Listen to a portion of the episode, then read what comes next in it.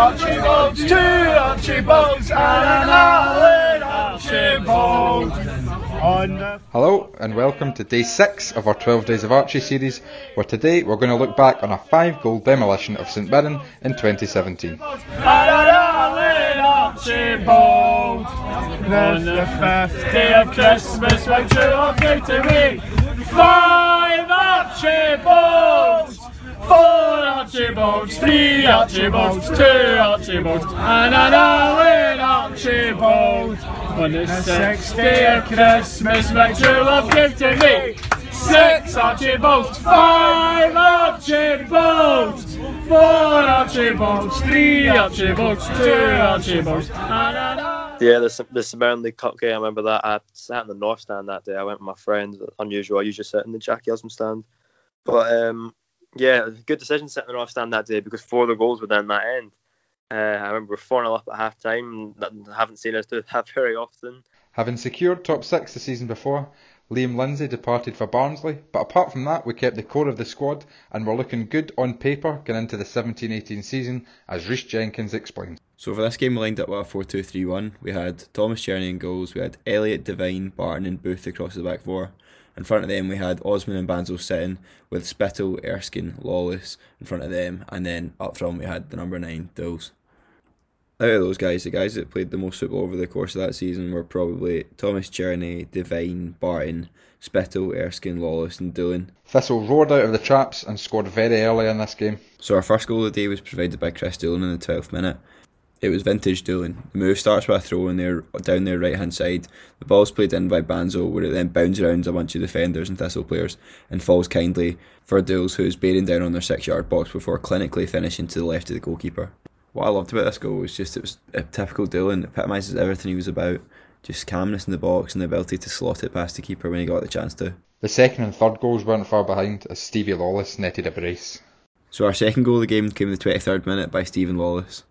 Goal's got a lot of neat interplay. It comes from a corner from Spittal who plays it into Lawless. He plays it back to Spittal and then Spittal finds Lawless on the left with some space. Lawless then plays it into Erskine who then plays him through into the box where Lawless then fires it into the bottom right hand corner past the goalkeeper. I thought this goal was a good demonstration of some of the good individual quality we had at the time with uh, sort of Lawless, Spittal and Erskine where they could play some nice one touch football, create a goal scoring opportunity. And uh, those goals were the best sort of football we played over the McNamara Archie years, the sort of short pass and interplay. Well, that's what sticks in my memory anyway, especially the Stephen O'Donnell one that was mentioned in one of the last episodes. Just 10 minutes later, in the 33rd minute, Lawless got his brace. This one comes from a nice counter attack where uh, Erskine picks it up just inside the opposition half and then glides past a couple of guys, plays it out wide to Callum Booth, who then cuts it back to Stevie Lawless.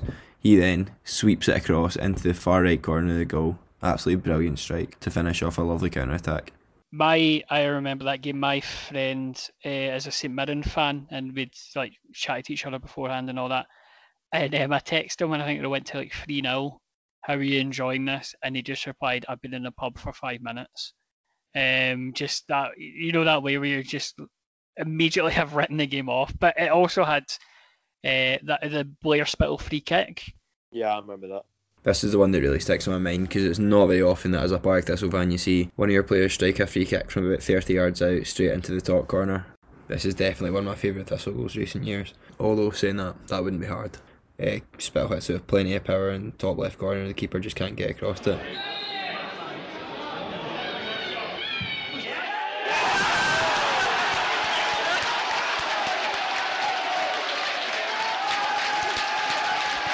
Even the way it hit the net was satisfying. It just it was just such a clean strike. Yeah, yeah, yeah. I mean, that Spittal goes. I mean, it's, it's up there for one of the best goals I've seen at Firhill, to be honest. Um, Spittal was brilliant. I mean, I mean, he's always had that. I mean, even this season we've seen that. You know, he's he's always been good at set pieces, and he's always been a very technical player. Oh, it was an, an incredible free kick. It was, and ever since then, every, every time I see Spittal coming up to take a free kick, I'm like, he's going to do it again. He's, he's going to he's going to relive. He scored three free kicks for us, to be fair. He scored that one. He scored one against Rangers, and he scored one against Motherwell. So you know he has scored a couple for us. But um, I, I just it, it was such majesty of that kick. Oh, oh like it, was- it was just unbelievable, and it was just the, the the the cherry on top of the cake, and that we absolutely ran over St Mirren in that game. Down to ten men as well for second half. exactly. But it was just that way where, you know, you put in a dominant performance and then to tap it off with this absolute screamer of a free kick on the TV as well. I think that's Yeah, One we of- won a TV game. I know. yeah, our, our TV record is absolutely atrocious. I we've, think on- we've only won one since then. It was that Connah's Quay Nomad game. which on wa- that was Welsh channel. yeah, um, S4W or something like that. S4C. Yeah, yeah, um, S4C, that's it.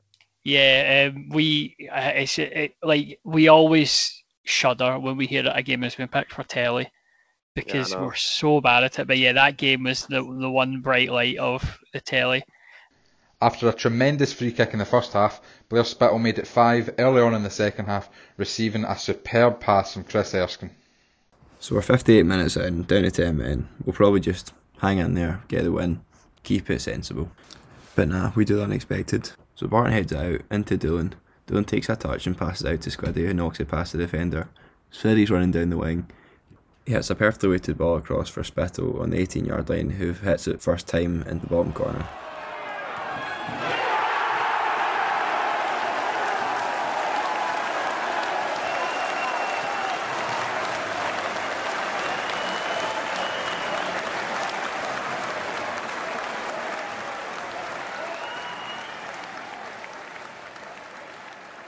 Kieran Ashton remembers a fateful encounter from after the game, which landed him in some hot water on the following Monday.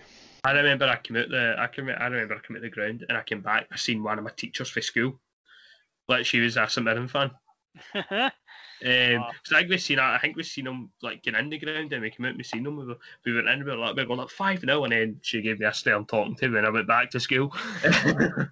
um, but aye, and I think uh, like my, one of my pals is a St Mirren fan as well. So aye, we, we, got we got it up him as well. But they went to win that league. They went to win the league that season, didn't they?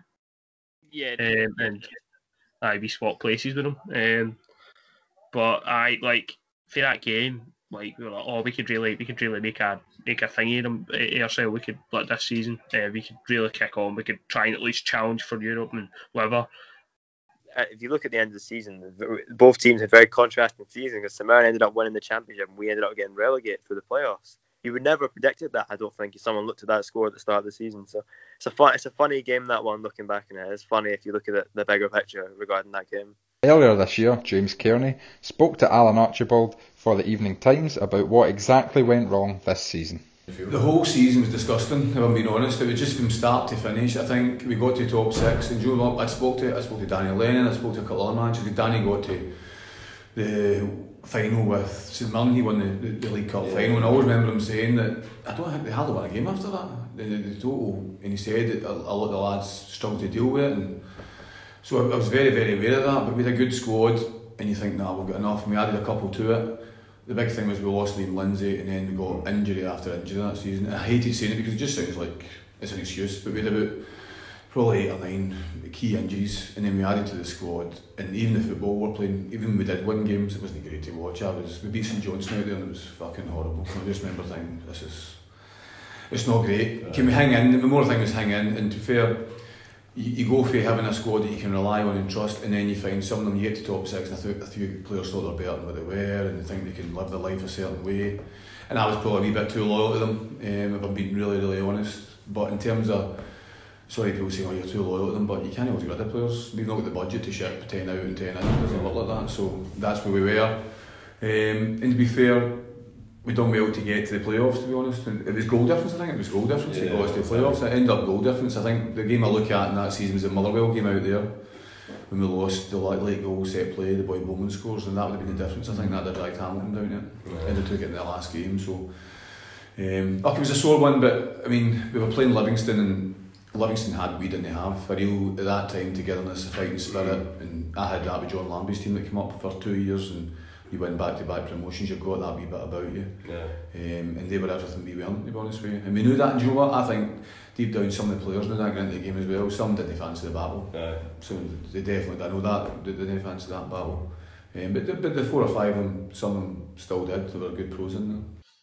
But I think the, the thing with that game is is that I mean that that is the last big win we've had, isn't it? I mean, yeah. I mean I can even tell you the last time we won by not even five goals, but like less than that, like four or three, you know. Mhm. So it's weird because now looking back, you think, yeah, oh, look at that wasn't those days were good, weren't they? When they could actually score a fucking goal. But I think that I've, I've, I've never really. I, I, struggle to really get into get into the League Cup group stages. To be honest with you, with Thistle, I know that we generally have a good record. 'cause I think this season was the first time we'd not made out the group stages, if I'm right. Yeah. But I just I, I find it hard to get excited about Thistle in the cups, just purely because we always end up getting Celtic, and then that's it, and it's done. Like you know, like, you know, it's always Tynecastle or Pittodrie or Ibrox or Fargate. It's never at home to County. It's never not even a favourable draw, but just a winnable draw. It's always impossible. You know, so like obviously like, it's great to get these big wins and it's really morale boosting, but in the grand scheme of things, and this may not make a very popular thing to say, like I would much rather see Thistle, you know, get you know scrape a win in the league and get the three points than you know than trying somebody like St Mirren in the cup because uh, I'm, I'm I'm very much I don't know I just I find it hard to believe I find it difficult that I'd never really truly believe in the heart of hearts that, this are going to go on a proper cup run you know and Mhm. so I'm kind of always just kind of like well yeah it's good but well, you know, what does it all matter in the end anyway? You know, I know it's really pessimistic and depressing, but yeah, uh, yeah, it's, it's like even when you get games like that where we do play so well, I mean that's probably the best we've played in the last few years. But if, I say if it's just like, but if, if it's for nothing, I find it difficult to attach meaning to it. hmm Yeah, no, I, yeah, no, I, I, I can understand that. Yeah, because it's just that, that stumbling block where it doesn't matter what you do, what incredible results you get, you're going to get Celtic at Parkhead, and you know just not have to. You just won't want it. But um, I'm quite glad we didn't. I mean, yeah, I would probably agree. Like this year, like as much as I am like Jim Carrey in number 22 levels of obsession with the idea of us winning a cup in 2021. Um, I I I know that we would have just got Celtic and well maybe not because oh because it, because it was they get knocked out but like yeah with that it's just a case of this season it would have been you'd have played at Parkhead nobody would have been there you couldn't go you couldn't watch it we wouldn't get any money for it because nobody went to the game and you'll get beat 5 0 like do you know what I mean?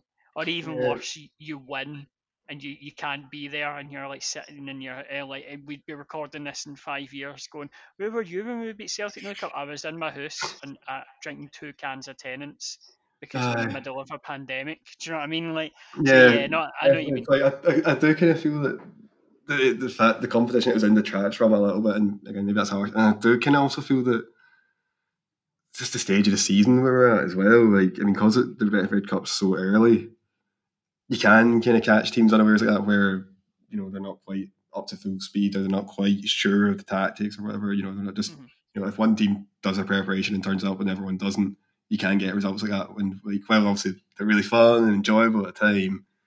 You know, they're not necessarily representative of the team at that stage. If you know what I mean. yeah So like, well, obviously, it's like, I, I- feel like such a, I think I'm being a real negative Nancy now because like, I say it was a, it was a five 0 Thistle win. you know, I should be like waxing lyrical about it, but for me, it just it's not quite the same just because there wasn't that same sort of tangible benefit from it. You know, and obviously that time you you don't know who you're going to get in the cup, and it's very exciting. But I just thought that um, I just League Cup games, particularly in the group stages, I, I struggle to really to really care about them. To be honest, I sort of see them more as not not glorified friendlies, but yeah, they're they're there to you know give your players a chance to play competitive games, get up to speed, and hopefully get a couple of wins under their belts before the season begins. You know, if you progress, brilliant. If not, fine. But certainly as a, as a Thistle fan, that's the way I've always seen the League Cup since it was restructured. Because realistically, particularly at the moment, like, realistically, we're in third division, right? We're not going to go deep realistically as as it proved this season. But you know, I think unless you're you know sort of higher end championship or in the Premiership, it's hard to believe that you're actually going to. Re- I, I find it really difficult to get caught up in the idea of like, oh yeah, we're going to go on this run. It's going to be great. I mean, and maybe it's just the the previous runs we have been on have ended in painful defeats. Like as I say, I've twice watched this exit the Scottish Cup at the quarterfinals replay stage at Tynecastle.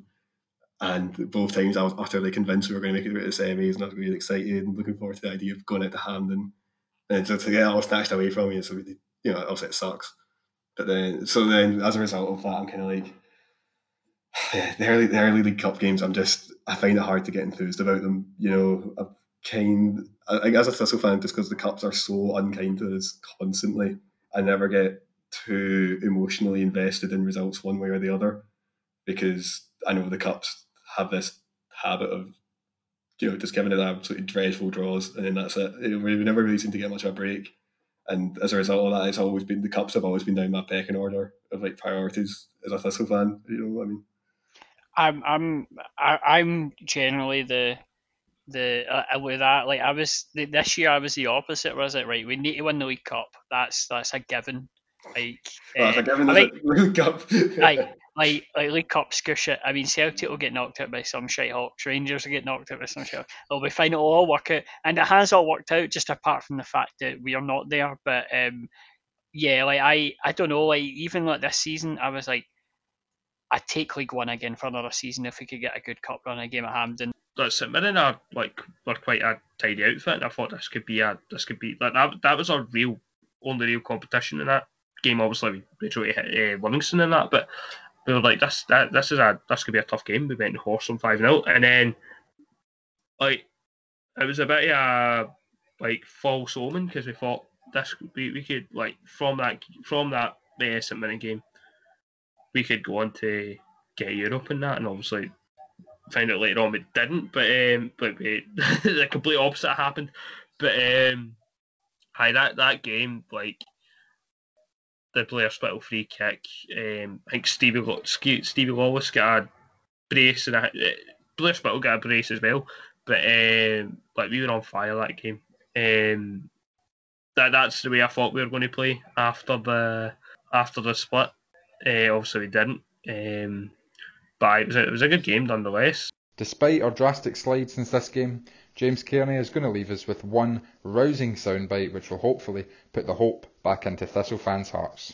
What, what, what I'll point out is just remember that next season, so the 2021 22 League Cup final will take place in 2021. Yes, it will. We've, we've not missed the boat yet. We've still got this season's Cup and then next season's League Cup. And then yeah, that, that, that's it. So that, that's our chances to fulfil the prophecy. Thank you for joining us on day six of our 12 Days of Archie series. We'll be back tomorrow with another highlight of Archie's time at the club. This episode was narrated by Matt Greer and edited by David Forrest, with contributions from David Forrest, James Kearney, Jamie McDonald, Kieran Ashton, Rhys Jenkins, and Alan Archibald, with thanks to the club for allowing us to use the Alan Archibald interview. As always, stay safe and wear a mask.